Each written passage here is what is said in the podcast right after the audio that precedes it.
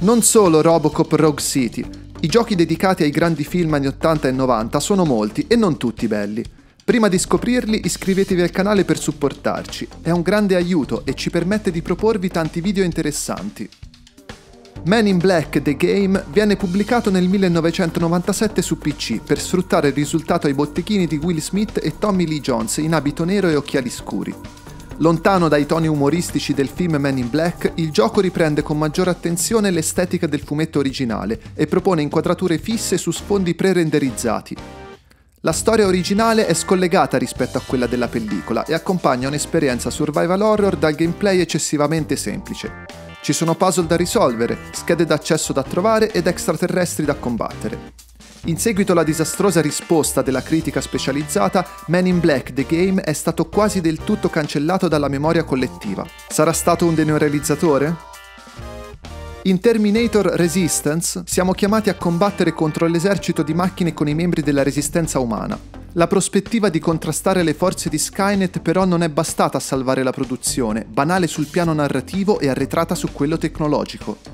Lo sviluppo della trama risente delle scelte operate durante i dialoghi e investendo in determinati rami di abilità è anche possibile evitare alcuni scontri. Purtroppo però lo sparatutto non è riuscito a rendere giustizia alla saga cinematografica a causa di un gameplay poco soddisfacente e un comparto animazioni anacronistico.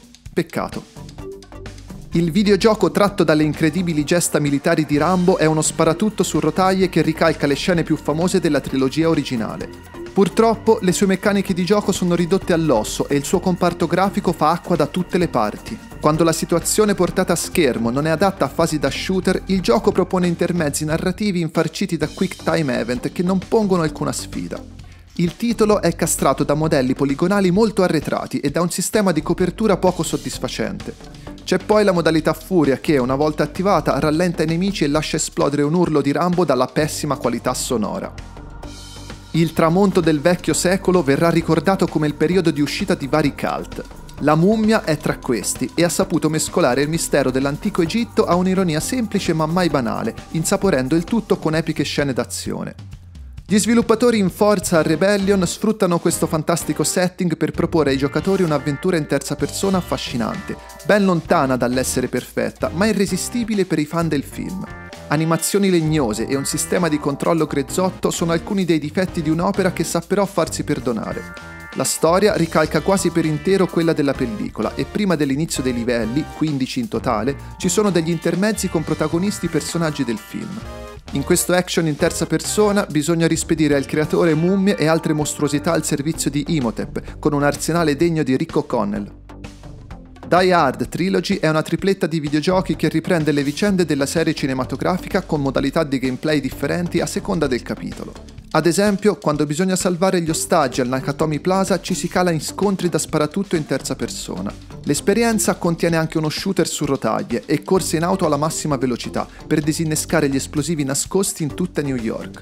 La voce del vero John McClane accompagna i giocatori con le sue immemorabili battute all'interno di quella che è diventata una grande hit commerciale. Alien Isolation è un meraviglioso survival horror di Creative Assembly, che cala i giocatori in un mare di ansia dal quale è molto difficile tirarsi fuori. Direzione artistica sopraffina, sound design indovinato e un gameplay senza fronzoli sono gli ingredienti principali della produzione. Parliamo di un'esperienza di terrore da vivere in una stanza al buio e con le cuffie, per essere trasportati in prima persona sulla nave spaziale Sevastopol, non solo per ammirare i suoi interni, ma per sfuggire allo xenomorfo che siede sul gradino più alto della scala evolutiva. Nello spazio nessuno può sentirvi urlare, ma i vostri vicini sentono benissimo le imprecazioni causate da ogni assalto della creatura. Rare adatta la trama di uno degli 007 più apprezzati dell'intera saga, il primo a vedere Pierce Brosnan nei panni dell'agente segreto. Il risultato è GoldenEye 007, un gioco in cui bisogna infiltrarsi tra le maglie di un gruppo terroristico. I giocatori si trovano quindi tra le mani un titolo dalla campagna in singolo estremamente curata, con fasi stealth appaganti e un sistema di mira al tempo rivoluzionario. In molti ancora oggi considerano GoldenEye 007 uno dei migliori titoli di tutti i tempi e non possiamo dar loro torto. La lista dei videogiochi tratti dai film anni 80 e 90 è in realtà ben più vasta. Diteci i vostri preferiti nei commenti.